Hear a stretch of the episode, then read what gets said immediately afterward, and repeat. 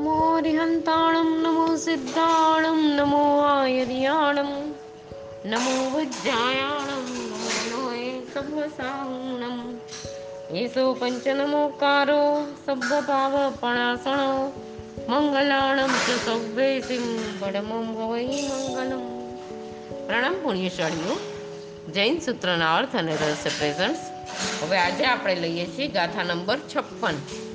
એ છે પંદર ભેદોના દ્રષ્ટાંતો. દ્રષ્ટાંત સહિત આપી છે ભેદોના. આ તીર્થ સિદ્ધને જીર્ણ સિદ્ધા અર્યંતા અજીર્ણ સિદ્ધાય પુંડરીય પમુહા, ગણહારી તીર્થ સિદ્ધા અતીર્થ સિદ્ધાય મરુદેવા. હવે એના શબ્દાર્થ જીર્ણ સિદ્ધા એટલે જીનસિદ્ધ અર્યંતા એટલે તીર્થંકર ભગવંતો અજીર્ણ સિદ્ધ એટલે અજીન સિદ્ધ પુંડરીય એટલે પુંડરીક ગણધર પમુહા એટલે વગેરે, ગણહારી એટલે ગણધરો તીર્થ સિદ્ધા એટલે તીર્થ સિદ્ધ અતીર્થ સિદ્ધા એટલે અતીર્થ સિદ્ધ ય એટલે અને અને મરુદેવા એટલે મરુદેવી માતા. હવે જીન સિદ્ધ તે તીર્થંકર ભગવંતો અજીન સિદ્ધ તે પુનરિક ગણધર અને ગણધર ભગવંતો તીર્થ સિદ્ધ અને મરુદેવી માતા અતીર્થ સિદ્ધ હવે વિશે- વિશેષ અર્થ લઈએ. તો તીર્થંકર ભગવત મોક્ષે જાય તે જીનસિદ્ધ કહેવાય. શ્રી ઋષભદેવ સ્વામીના પ્રથમ ગણધર, પુંડરીક સ્વામી વગેરે ગણધરો તથા બીજા પણ મુનિ વગેરે તીર્થંકર પદવી સહિત રહિત સામાન્ય કેવલી થઈને મોક્ષે ગયા અને જાય છે તે બધા અજીનસિદ્ધ કહેવાય. તથા તીર્થ સ્થાપન વખતે ગણધરની સ્થાપના સૌની પ્રથમ થાય છે. આ જ તીર્થ સ્થાપના છે. ગણધરો એ પછી જ મોક્ષે જતા હોવાથી તેઓ અવશ્ય તીર્થ સિદ્ધ છે. એ સિવાય બીજા પણ સાધુ, સાધ્વી, શ્રાવક, શ્રાવિકા તીર્થ સ્થાપના બાદ મોક્ષે જાય, તો તેઓ પણ તીર્થ સિદ્ધ કહેવાય. તથા આ અવસર પીણીમાં પહેલા ભગવાન શ્રી ઋષભદેવને કેવલ જ્ઞાન થયા બાદ સંવત્સરણમાં દેશના ચાલુ હતી અને તીર્થ સ્થાપના હજી થઈ ન હતી. એટલામાં હાથી ઉપર બેસી આવતા શ્રી મરુદેવી માતા પોતાના પુત્રની વૃદ્ધિ જોતા માર્ગમાં જ ઉત્કૃષ્ટ વૈરાગ્યથી કેવળ જ્ઞાન પામી આ ચોવીસીમાં સૌથી પહેલા મોક્ષે ગયા માટે આ અવસરપીણીમાં સર્વથી પ્રથમ અતીર્થ સિદ્ધ મરુદેવી માતા છે. તેવી જ રીતે તીર્થંકરનું તીર્થ શાસન વિચ્છેદ પામ્યા બાદ અને નવું તીર્થ હજુ સ્થપાયું ન હોય તે પહેલા અંતરાલ કાળમાં જે કોઈ જીવો જાતિ સ્મરણાદિ વડે વૈરાગ્ય પામીને મોક્ષે જાય, એ બધાને પણ અતીર્થ સિદ્ધ કહેવાય. એમ શ્રી પન્નવણાજીની વૃત્તિમાં કહ્યું છે. હવે ગાથા નંબર સત્તાવન. ગિહલિંગ સિદ્ધ ભરહો, વકલચિરીય અંગલ અન્નલિંગમની, સાહુ સલિંગ સિદ્ધા, થી સિદ્ધા, ચંદના, પમુહા. હવે શબ્દાર્થ. કે ગિહલિંગ સિદ્ધ એટલે ગૃહસ્થલિંગ સિદ્ધ. બરહો એટલે ભરત ચક્રવર્તી. વકલચિરી એટલે વકલચિરી તાપસ. ય એટલે અને, અન્નલિંગમ્ય એટલે અન્ય લિંગે સાહુ એટલે સાધુ. સિલિ, સલિંગ સિદ્ધો એટલે સ્વલિંગ સિદ્ધ. થી સિદ્ધા એટલે સ્ત્રી સિદ્ધ. ચંદના એટલે ચંદનબાળા પમુહા એટલે વગેરે. હવે ગાથાનો અર્થ. ગૃહસ્થલિંગ સિદ્ધ તે ભરત ચક્રવર્તી તથા વકલચેરી અન્ય લિંગે સિદ્ધ. સાધુઓ, સ્વલિંગ સિદ્ધ અને સ્ત્રીલિંગ સિદ્ધ તે ચંદન બાળા વગેરે. અને વિશેષ કે છે શ્રી ઋષભદેવના પુત્ર, છ ખંડના અધિપતિ. ભરત ચક્રવર્તી આ અવસર પેઢીમાં પહેલા ચક્રવર્તી થયા. તેઓ અરીસા ભુવનમાં વીંટી પડી જતા આંગળી શોભા રહી જોઈ વૈરાગ્ય પામ્યા. કે શરીર આદિ બધું ઘટપણ મોતના કારણે અનિત્ય છે. ઇત્યાદિ તીવ્ર ભાવનાથી કેવળ જ્ઞાન પામ્યા. પછી ઇન્દ્રએ આપેલો સાધુવેશ ધારણ કરી પૃથ્વીતલ ઉપર વિહાર કરી, અનુક્રમે નિર્વાણ પામ્યા. અહીં ભરત ચક્રવર્તીને આરિસા ભુવનમાં ગૃહસ્થ વેશમાં જ કેવળ જ્ઞાન થયું. તેથી ગૃહસ્થલિંગ સિદ્ધ કયા છે. તથા પ્રસન્નચંદ્ર રાજર્ષિના ભાઈ વકલચીરીનો જન્મ માતા પિતાએ તાપસી દીક્ષા લીધા બાદ વનમાં થયો હતો.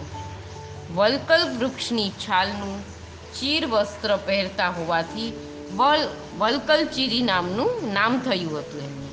પિતાથી વિખૂટા પડ્યા, બાદ બાર વર્ષે ફરીથી પિતાને મળવા વનમાં આવ્યા.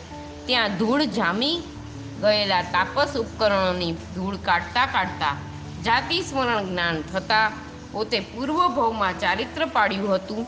એમ સ્મરણ થયું અને તે વૈરાગ્ય વૃદ્ધિની કેવળ જ્ઞાન પામ્યા તે વખતે તાપસ વેશ ધારણ કર્યું હતું. તેથી વકલ વલકલચીરી અન્ય લિંગ સિદ્ધ થયા. તથા શ્રી જિનેશ્વર ભગવંતે જેવો સાધુ વેશ કયો છે, તેવો સાધુ વેશ અંગીકાર કરી જે સાધુઓ મોક્ષે જાય તે તે સ્વલિંગ સિદ્ધ કહેવાય. ચંપાનગરના દધીવાહન રાજા અને ધારિણી રાણીની પુત્રી વસુમતી, કે જેનું ધનાવહ શેઠે ચંદનબાળા નામ રાખ્યું હતું. એ ચંદનબાળાએ છદ્મસ્થ અવસ્થામાં રહેલા પ્રભુવીરના વિશિષ્ટ અભિગ્રહનું પાણું લગભગ છ મહિના વીત્યા કૌસંબીમાં અડદના બાકુડા હોરાવી કરાવ્યું હતું. કેવળ જ્ઞાન પછી તીર્થ સ્થાપતી વખતે પ્રભુએ એમને મુખ્ય પ્રથમ સાધ્વી તરીકે સ્થાપી, સાધ્વી સમુદાય સોંપ્યો હતો. પોતાની શિષ્યાને કેવળ જ્ઞાન પામેલી મૃગાવતીને ખમાવતા કેવળ જ્ઞાન પામ્યા. તેથી ચંદનબાળા સ્ત્રી સિદ્ધ કહેવાય, તેમજ મરુદેવી માતા પણ સ્ત્રીલિંગ સિદ્ધ કહેવાય. હવે અઠાવનમી ગાથા. હવે આપણે પૂરું થવાનું નજીક આવ્યું છે હવે. એક જ ગાથા રહી છે આના પછી. હું સિદ્ધા ગોયમાઈ, ગાંગેયાઈ નપુંસયા સિદ્ધા, પતેય સ્વયં બુદ્ધા, ભણિયા કરકંડુ કવિલાઈ. હું સીધા એટલે પુરુષ સીધા. ગોયમાઈ એટલે ગૌતમ ગાંગેયાઈ એટલે ગાંગેય વગેરે, નપુંસયા એટલે નપુંસક, સિદ્ધા એટલે સિદ્ધ પતે એટલે પ્રત્યેક બુદ્ધ સિદ્ધ, સ્વયં બુદ્ધા એટલે સ્વયંબુદ્ધ સિદ્ધ, ભણિયા એટલે કયા, કરકંડુ એટલે કરકંડુ મુનિ કવિલાઈ એટલે કપિલ મુનિ. હવે એનો ગાથાર્થ, ગૌતમ ગણધર વગેરે પુરુષ સિદ્ધ, ગાંગેય વગેરે નપુંસક સિદ્ધ કરકંડુ મુનિ વગેરે અને કપિલ વગેરે પ્રત્યેક બુદ્ધ અને સ્વયંબુદ્ધ સિદ્ધ કયા છે? હવે વિશેષ અર્થ. શ્રી ગૌતમ સ્વામી પ્રભુ મહાવીર સ્વામીના પ્રથમ મુખ્ય ગણધર હતા. તેમને ગુરુ શ્રી મહાવીર સ્વામી ઉપર અત્યંત રાગ હતો. પ્રભુએ પોતાના નિર્વાણ સમયે ગૌતમ ગણધરને કારણસર બીજે ગામ જવાની આજ્ઞા કરી હતી. ત્યાં બીજે ગામ જઈને આવતા માર્ગમાં જ શ્રી મહાવીર પ્રભુનું નિર્વાણ થયું. એવું સાંભળી અતિ શોકાતુર થતા અન્યત્વાદી ભાવનાથી કેવળ જ્ઞાન પામ્યા. તે શ્રી ગૌતમ સ્વામી પુરુષ હોવાથી પુરુષલિંગ સિદ્ધ કહેવાય છે. અને ગાંગે મુનિ એ નપુંસક હતા. તે કેવળ જ્ઞાન પામ્યા છે માટે નપુંસક લિંગ સિદ્ધ કહેવાય. તથા દધિવાહન રાજાના પુત્ર કરકંડુ એક વૃદ્ધ બળદની દુઃખી અવસ્થા જોઈ વૈરાગ્ય પામી લોચ કરી સ્વયં દીક્ષા તથા મુનિવેશ ગ્રહણ કરી કેવળ જ્ઞાન પામીને મોક્ષે ગયા. માટે કરકંડુ પ્રત્યેક બુદ્ધ સિદ્ધ જાણવા. એ રીતે બીજા નમીરા જર્સી વગેરે પણ પ્રત્યેક બુદ્ધ સિદ્ધ કહેવાય છે કે સંધ્યારંગ આદિ કોઈ નિમિત્તથી વૈરાગ્ય પામે તે પ્રત્યેક બુદ્ધ કહેવાય. સ્ત્રી પ્રત્યેક બુદ્ધ હોય નહીં, પરંતુ પુરુષ અથવા નપુંસક પ્રત્યેક બુદ્ધ હોઈ શકે છે. તથા કૌશાંબી નગરીના જીતશત્રુ રાજાના કશ્યપ પુરોહિતનો પુત્ર કપિલ બ્રાહ્મણ શ્રાવસ્તી નગરીમાં ગુરુ પાસે અભ્યાસ કરતા કોઈ દાસી પ્રત્યે કામરાગથી આસક્ત થયો. એ દાસીની ઈચ્છા પૂરી કરવા સોનું જોઈતું હતું ધનશ્રેષ્ઠી પ્રભાતે સૌથી પ્રથમ જગાડનારા બ્રાહ્મણને બે માસા સુવર્ણ આપે છે. એમ સાંભળી રાત્રે વહેલા જતા ચોરની શંકાથી ચોકીદારીઓએ પકડી રાજા સમક્ષ ઊભો કર્યો. રાજાના પૂછવા પર સાચી હકીકત જણાવી. ત્યારે રાજાએ ઈચ્છા પ્રમાણે માંગવા કહ્યું. ત્યારે બાગમાં બેસી વિચાર કરી બે માસ સુવર્ણથી ચડતા ચડતા યાવત સર્વ રાજ્ય માંગવાની ઈચ્છા થતા સિદ્ધ વિચાર બદલાયો અને વૈરાગ્ય પ્રગટ્યો. દીક્ષા ગ્રહણ કરી કેવલ જ્ઞાન પામી અને મોક્ષે ગયા. માટે કપિલ વગેરે સ્વયંબુદ્ધ સિદ્ધ કહેવાય. હવે ગાંગેય મુનિ તે ભીષ્મ પિતા નથી. કારણ કે ભીષ્મ પિતા તો બારમા દેવલોકે ગયા છે. એમ પાંડવ ચરિત્રમાં કહ્યું છે. તેમજ શ્રી ભગવતી સૂત્રમાં સાત નરકમાં જનાર, જીવો સંબંધો અનેક ભાંગા પૂછનારા ગાંગેય અણગાર પણ નહીં હોય, કારણ કે ત્યાં તે નપુંસક તરીકે કહ્યા નથી. માટે સંભવ છે કે આ ગાંગે મુનિ બીજા કોઈ હશે. ગાંગે મુનિનું બતાવ્યું છે હવે ગાથા નંબર ફિફ્ટી નાઇન અને લાસ્ટ ગાથા છે. સાઠમી છે, આપણે લઈ લીધી છે, પણ ગાથા આપણે લઈ લઈશું અહીંયા. તહ બુદ્ધ બોહિ ગુરુ બોહિયાય ઇગ સમયે ઇગ સિદ્ધાય ઇગ સમયે વી અણેગા સિદ્ધા તેણે તેણેગ સિદ્ધાય હવેનો અર્થ શબ્દાર્થ તહ એટલે તથા બુદ્ધ બોહિયા એટલે બુદ્ધ બોધિત સિદ્ધ. ગુરુ બોહિયા એટલે ગુરુ થી બોધ પામેલા. ઈગ સમયે એટલે કે એક સમયમાં એક સિદ્ધ થાય તે ઈગ સિદ્ધા એટલે એક સિદ્ધ. ઇગ સમયે એટલે એક સમયે. અવિ એટલે પણ, અણેગા એટલે અનેક.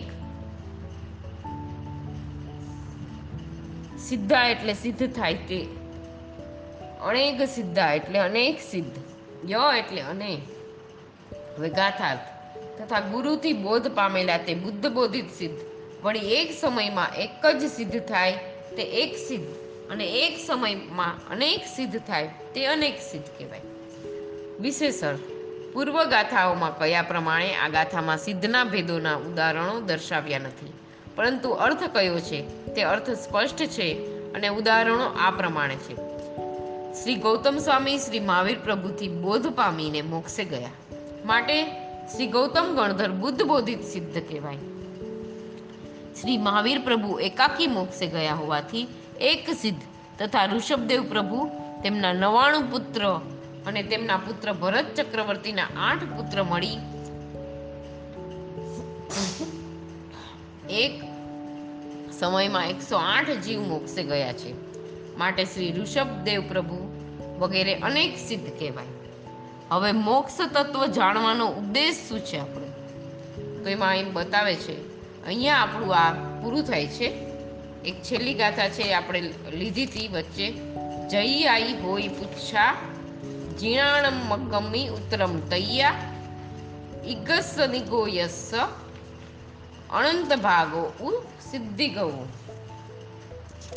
એનો આપણે અર્થ લીધો તો હવે પાછો આપણે એકવાર જાણી લઈએ એ ગાથાનો અર્થ એક મિનિટ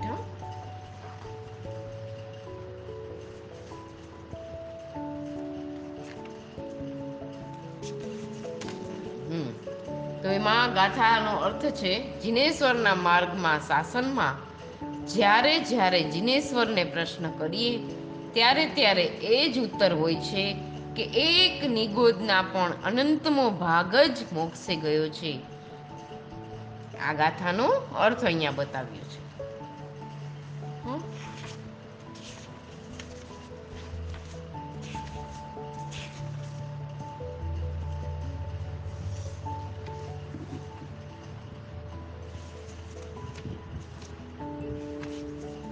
હવે આપણે આ મોક્ષ તત્વ જાણવાનો ઉદ્દેશ જોઈ લઈએ. અહીંયા આપણી સાઈઠ ગાથા પૂરી થઈ ગઈ. એને આપણે મોક્ષ તત્વ જાણવાનો ઉદ્દેશ શું છે આપણો? તો એ હવે આપણે અહીંયા લઈએ છીએ. આ મોક્ષ તત્વમાં શ્રી સિદ્ધ પરમાત્માનું સ્વરૂપ સમજીને આત્મા એવો વિચાર કરે છે કે અખંડ ચિદાનંદમય શુદ્ધ સ્વરૂપી સિદ્ધ પરમાત્મા અને હું બંને સ્વભાવ દશાની સત્તાએ સરખા છીએ એ સિદ્ધ પરમાત્મા પણ પ્રથમ મારા જેવી વિભાવ દશામાં વર્તતા સંસારી જીવ જ હતા. પરંતુ એ પરમાત્માએ ગૃહસ્થાવાસ તથા શ્રમણ અવસ્થામાં પણ પોતાનું આત્મબળ પ્રગટ કરી, કર્મના બંધન તોડી, વિભાવ દશા દૂર કરી, આત્માનો સહજ સ્વભાવ પ્રગટ કરી, નિર્વાણ પામ્યા. અને ચૌદ રાજલોકના અંત ભાગે બિરાજ્યા. તે અક્ષય સ્થિતિ પ્રાપ્ત કરી. તેઓએ આવી પરમ વિશુદ્ધ દશારૂપ સિદ્ધ પરમાત્મા પદ પ્રાપ્ત કર્યું છે. અને હું હજી વિભાવ દશામાં રમી રહ્યો છું. માટે હું પણ એવું આત્મબળ પ્રગટ કરું તો સિદ્ધ પરમાત્મા થઈ શકું. એમ સમજીને આત્મા પોતાની સિદ્ધ દશા પ્રગટ કરવા સન્મુખ થાય.